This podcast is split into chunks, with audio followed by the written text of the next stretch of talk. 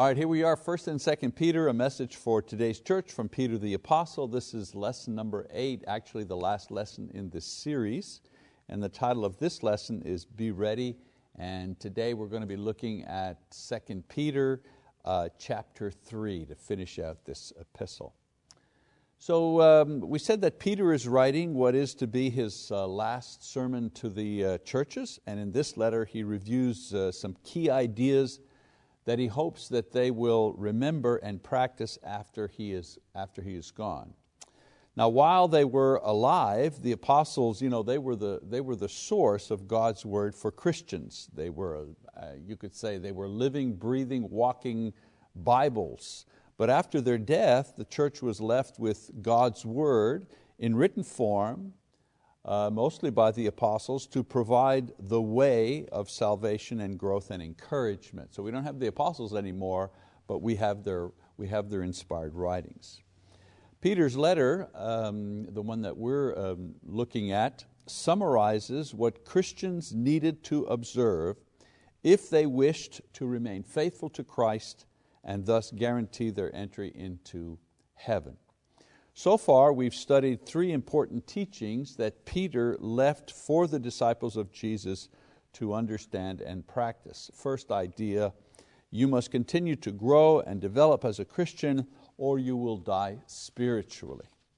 This, he said, is accompanied by, um, or accomplished rather, by deliberately cultivating the Christian virtues of knowledge and purity, self control, um, patience, kindness, love, so on and so forth. Now he doesn't explain how to do this, just that they needed to do this thing, they needed to practice these virtues in order to grow spiritually. Now we know that Christian virtues are cultivated through obedience to the word and service to other people, prayer, praise, evangelism, study, fellowship.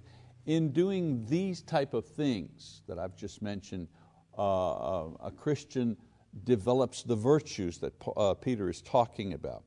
The very things, uh, uh, as I mentioned, that through the church we exercise. You know, we wonder, why do we have fellowship events and why do we have Bible studies and why do we have you know, two or three Bible studies each week? Why do we have a variety of studies, uh, service projects, uh, opportunities, opportunities to worship and so on and so forth? These are the types of activities that cultivate these virtues of knowledge and purity and self-control and patience and so on and so forth. This, this, this is how we kind of gain these type of uh, virtues. And so the purpose for our going and being part of the church is to cultivate the very things that Peter talks about so we can continue our growth in this age and thus assure our own entry into heaven. So today, you know, we're no different. We're, we're, we're following Peter's instructions in order to uh, grow in these virtues, and in growing in these kinds of virtues, we get to know God more perfectly and thus assure ourselves an entry of heaven. Now, if we understood how all of what we do here as members of the congregation fit into the kind of the big picture, as Peter describes it, it might make more sense and provide a little bit more uh, motivation. So it's not just coming to church or fixing a meal or avoiding bad habits. It's about spiritual growth and, and making sure that it's happening in our lives so that we can assure our entry into heaven. All right, so number one uh, big idea that uh, Peter uh, talks about in this final epistle, uh, you have to grow spiritually uh, or you will, you will die. You have to continue this process or else you will regress. Uh, number two big idea, uh, the Bible is inspired. The Bible is inspired. Peter encouraged them to remain faithful to God's word. Now, he had two groups who needed um, convincing of this. Uh, for the Jews who had become Christians, the scriptures were what Moses and the prophets had written. For the Gentiles who had become Christians, their pagan gods had, you know, they had never actually written anything. You know, they, they didn't have the scriptures uh, in their mindset. So Peter reminds them that he and the other apostles had actually seen the miracles and the resurrection of Jesus, had actually heard the words spoken by God Himself. And so for the Jews, this meant that God was now speaking through Jesus and His apostles who provided written records of Jesus' teaching. So they could, you know, they could understand this idea because they were groomed, they were taught, they were disciplined in the, in, in the idea that God had provided written records of His will and His purpose. Uh, through, the, uh, um, through the prophets, through Moses, and so on and so forth. So they, they had a, an idea of this. For them, the challenge was to accept that now uh, uh, these inspired writings were coming from the apostles themselves and those uh, to whom God had given uh, the message of the gospel.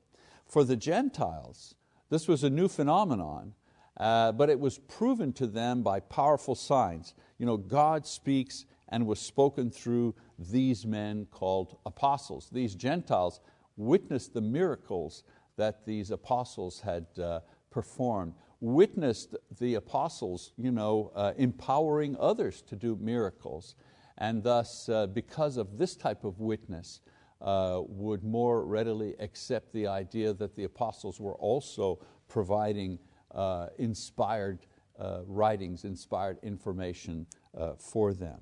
So Peter reminds them that a new standard has been established through himself and the other apostles, uh, a standard and an authority that superseded Moses and the prophets as well as the rules of their, uh, for the Gentiles anyways, uh, uh, uh superseded the rules of their pagan uh, religion. So both Jews and Gentiles who had become Christians had to accept the idea that now there was a new standard. the writings of the apostles were the standard for uh, religion, spiritual life, morality, and so on and so forth. So the new standard is God's word contained in the apostolic writings. This was to be their guide from now on. Uh, a third idea, uh, beware of false teachers. Be very careful of false teachers. Because the church had been led exclusively by inspired teachings relayed uh, relaying God's word to them, they would be especially vulnerable to the uninspired teachers who would come in and preach false doctrine to them. You know, they were not used to dealing exclusively with written material. You know, while the apostles were alive, while they were there, they knew who Peter was and who Paul was and who the other, you know, they knew who these men were. But now, as these men would eventually die off, they would have to rely strictly on the writings of these individuals for guidance, and they weren't always used to that. While the apostles were alive, they could discern who was true from who was false, but now they had to be careful and compare and judge their teachers and their teachings according to the accuracy of their teaching in comparison with the scriptures.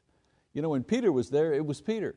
But once Peter was gone, a new teacher would come along and teach and the church had to decide the quality and the value of that person's teaching based on what had been written before by the apostles. So this was the way they were to uh, judge uh, the accuracy of the teaching in comparison to the scripture, any discrepancies between their lifestyle and their teaching, that was another way. If, if a teacher came along you know, and he was teaching one thing but living another way, they had to be careful of that.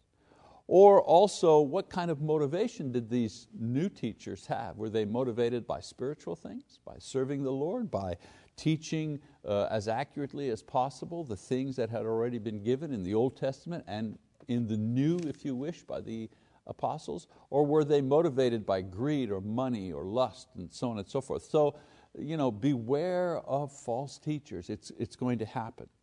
This was important because God would not only punish the false teachers, but, as Peter said, would also punish those who became unfaithful to the Lord because of the false teachers. All right, so that was the third big idea. Grow or die, the Bible is inspired, and beware of false teachers. So one uh, other message he's going to give them in this uh, final letter, and it is, do not be discouraged, be ready. You know, these Christians uh, that Peter is writing to lived at a time where Christianity was being publicly persecuted and many of their leaders were being put in jail and executed. And so, in addition to this, there were false teachers that were infiltrating the church, trying to destroy it from within. So, it was a, it was a troubling time, it was a difficult time. So, in response to these problems, Peter says, Don't be discouraged. I mean, you know, the natural response to all this trouble would be to be discouraged. Excuse me. So he says, in face of all these problems, don't be discouraged. How are you going to react? Well, be ready. Work on being ready. And as far as Peter is concerned, being ready, ready for what? You know, well, ready, you know, ready for the return of the Lord.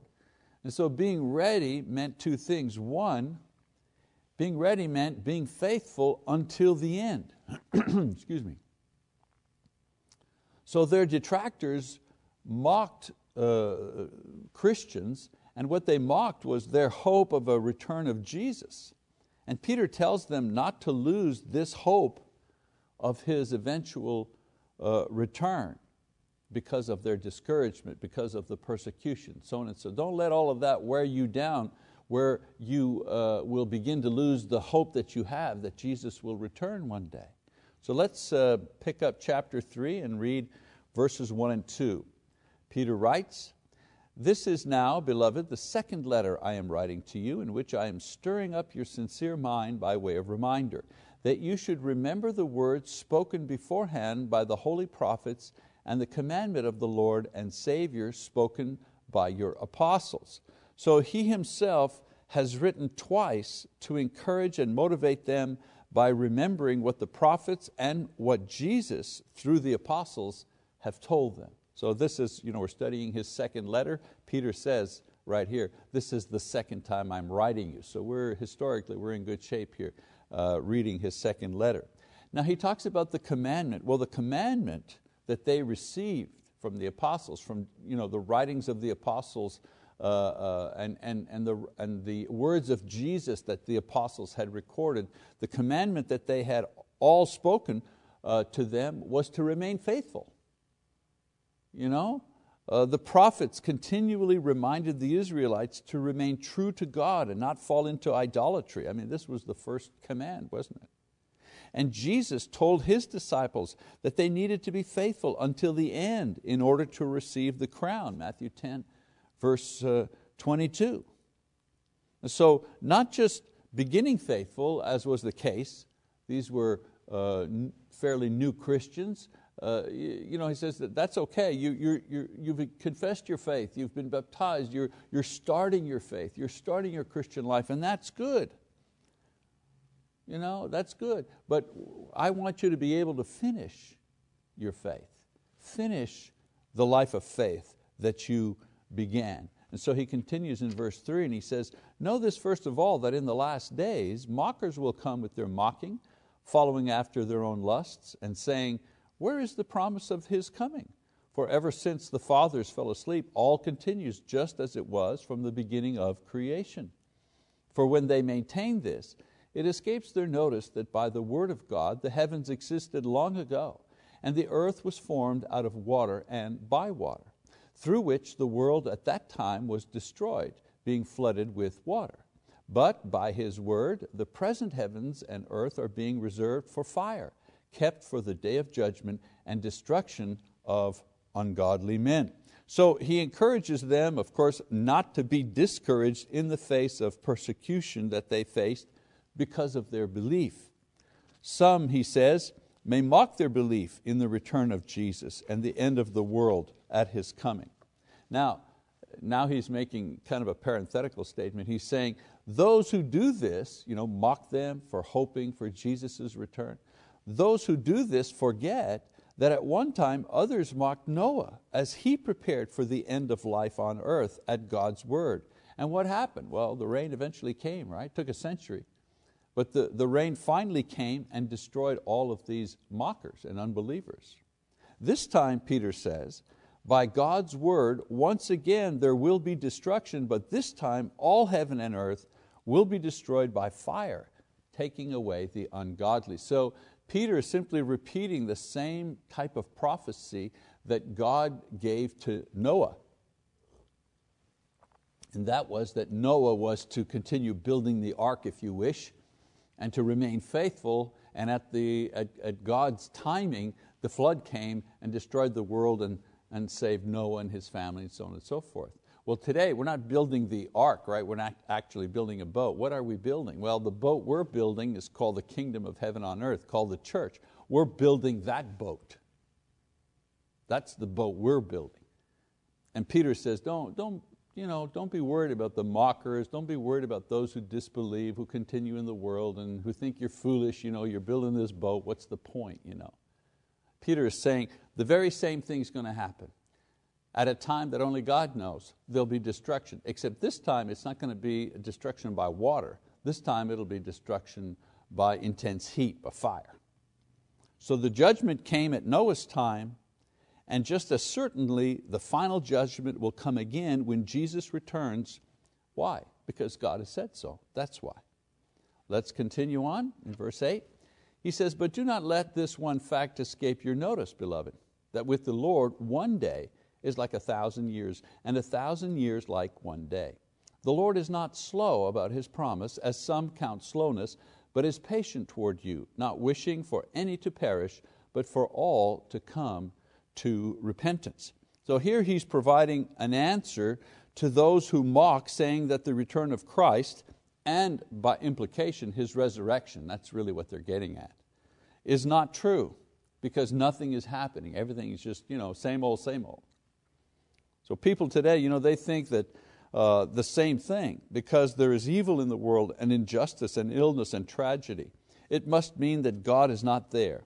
Or if He is there, He doesn't care, or His promise of justice and relief are not true because His, his coming is delayed. But Peter says two things about this type of thinking. First, God's time frame is different than our time frame. We need to understand that God is eternal and we are temporal. So something that takes 10 human years or 100 human years to accomplish His purpose, that may be a lot to us, but is inconsequential to, to God. All He does is with an eternal purpose, an eternal view. That's what the thousand years represents here. It represents eternity.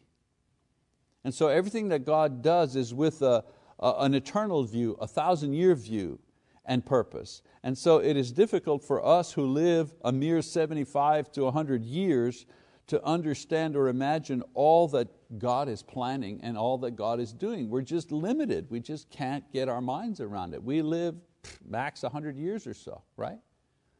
And He's eternal. So much of what we do now, when I say we, I mean you and I and faithful members of God's uh, uh, body, much of what we do now may only bear fruit in 100 years from now or 400 years from now. And only God knows this. This is why we must have faith. You know, Gutenberg, when he, when he came out with the printing press, he could imagine some of the things that would happen. But could he imagine the internet? that still uses printing, right, to a certain extent, that this idea of print, could he even imagine what would be taking place? Could he even imagine you know, a million Bibles a day being produced? He, he couldn't imagine those things. Well, in the same way, a lot of what we do, we, we can't imagine the outcome because it's in God's hands. So the second thing Peter says to these mockers is that God is patient and the slowness of judgment is not out of indifference, but it's out of love.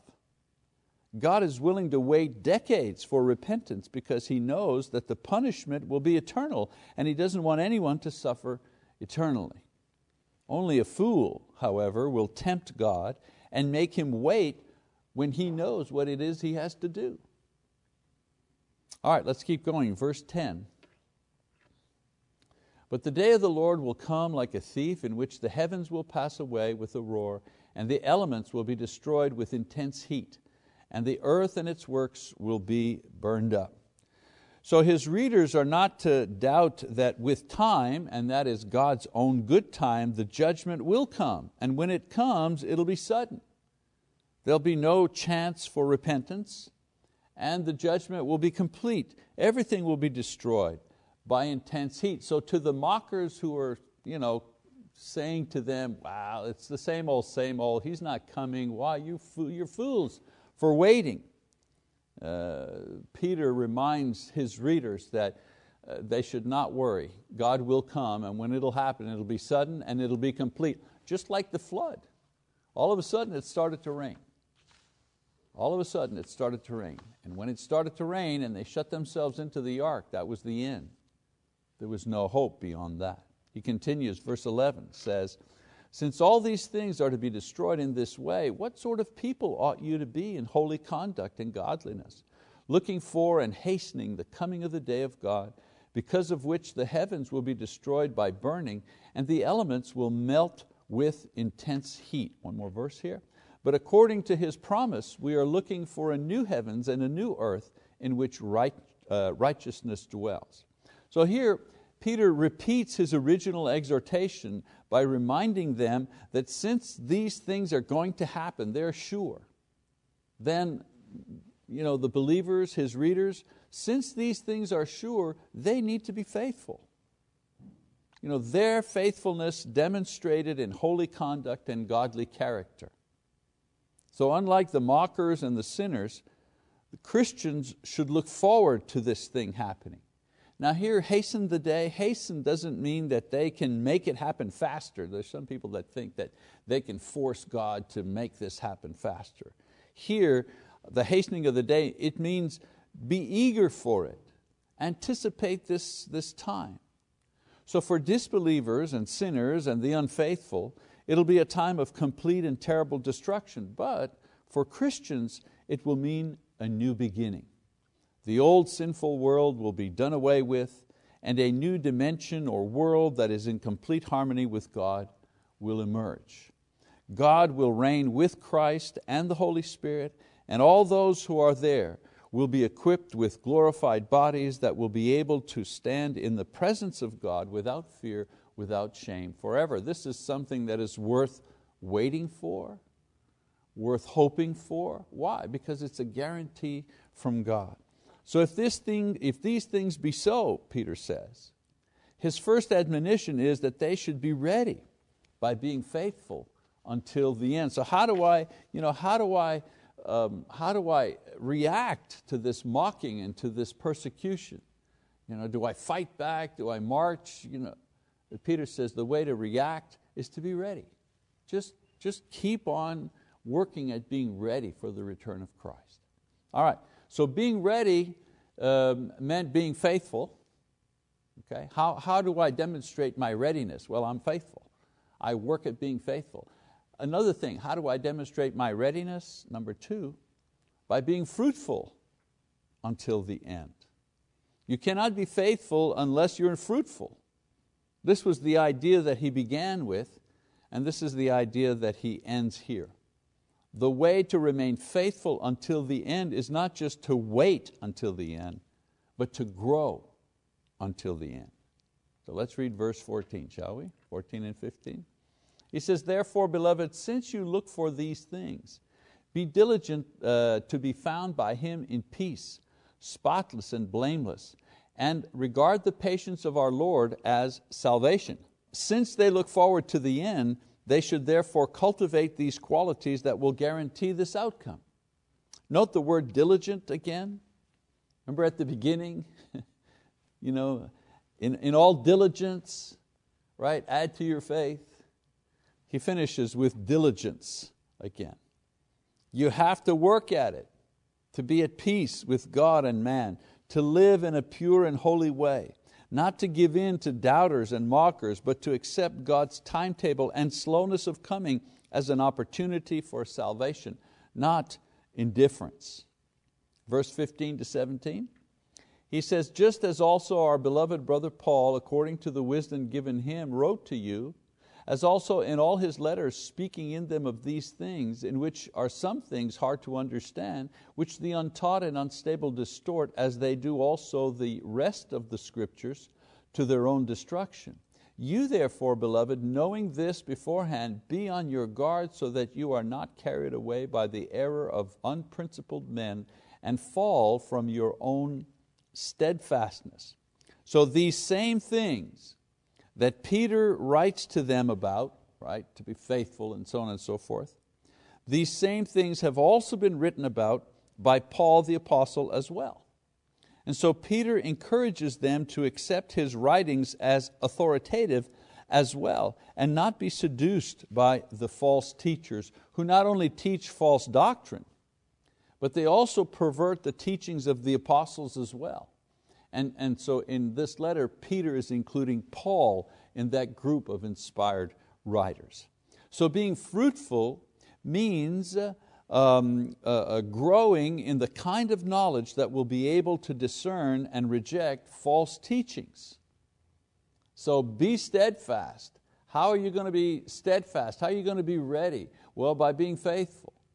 Uh, and then, and, and how are you going? How else are you going to be, you know, ready? Well, by being fruitful. All right. So being fruitful, as I said, means growing in this kind of knowledge um, that'll be able to know the difference between right and wrong, and, and you know, growing in the knowledge to enable you to be able to discern between a true teacher and a false teacher. So a final word here in verse 18, he says, but grow in the grace and knowledge of our Lord and Savior Jesus Christ. To Him be the glory both now and to the day of eternity. Amen. So a final word that echoes the beginning of the letter where his prayer is that they grow in the knowledge and the grace of the Lord. That's how he started, right? So growth in the knowledge of God and in His blessings guarantee a successful life as a Christian here on earth and entry into the new heavens and earth that God has provided. So let's kind of summarize uh, this information, shall we? Peter finishes his last sermon to an embattled church with a clear call to face opposition by being ready, not by being discouraged. For Christians then and now, being ready meant two things, and that is, number one, being faithful, and number two, being fruitful. 2,000 years have gone by, and still the Lord has not come. And as we look out into the world, what do we see? There is injustice, there are tragedies. There are sinners who are bold in their practices. And religion is once again being discarded and mocked and even presented in a subtle kind of way, uh, or not presented, but persecuted in a subtle kind of way, right? We're, we're taking uh, prayer out of school, out of public life. We're, we're making sure that Christianity has the least impact as possible uh, on society. We, we develop laws. This is a kind of soft type of persecution. And so what shall our answer be in the modern day to these type of, to these, these type of things? Well, first of all, we must be faithful with the attitude that even if it takes 10,000 more years for Jesus to come, God is in charge and we are prepared to wait our entire lives and beyond. You know, we, we have to kind of make that decision. Every day I make the decision. Today I continue uh, in my faith, no matter what. I continue in my faith, no matter what. And then, secondly, we must be fruitful in patience and knowledge and holy living, in perseverance and godliness, kindness and love, in order to maintain our faith until the end and help others find faith so they also can be saved. So I, you know, we've got our work cut out for us. We're, not just sitting around waiting for the Lord to come. We have our work cut out for us. Remaining faithful requires effort, diligence. Knowing God requires effort as we cultivate these, these virtues to know Him. But the reward is the more we know Him, the stronger we become in our faith. And the stronger we become in our faith, the more fruitful we become in our lives, in our Christian lives. And the more fruitful we are in our Christian lives, it kind of, you know, it works on each other, the more faithful we become. And the stronger is our hope, the stronger is our hope, well then the, the stronger our joy and uh, anticipation of the Lord's coming. So if you've been discouraged or unfaithful, unfruitful, remember the warnings of God and be encouraged by the promises that He has made. And, and let's, let's use you know, 1st and 2nd Peter as a guide uh, to live faithfully in this world uh, until Jesus comes for us you know, in the second coming, or until we go to Him in our own, uh, at the time of our death. Either way, uh, we want to be found faithful. Okay, so there you go, 1st and 2nd Peter. I hope it's been uh, helpful, encouraging. I hope that it has built your faith. if it's been good, then I encourage you to, to pass it on, uh, to point people in the direction of the, uh, the video lessons that are uh, on our BibleTalk.tv website, and then eventually this will be transferred into, transformed rather into a book. So thank you for your attention and God bless you.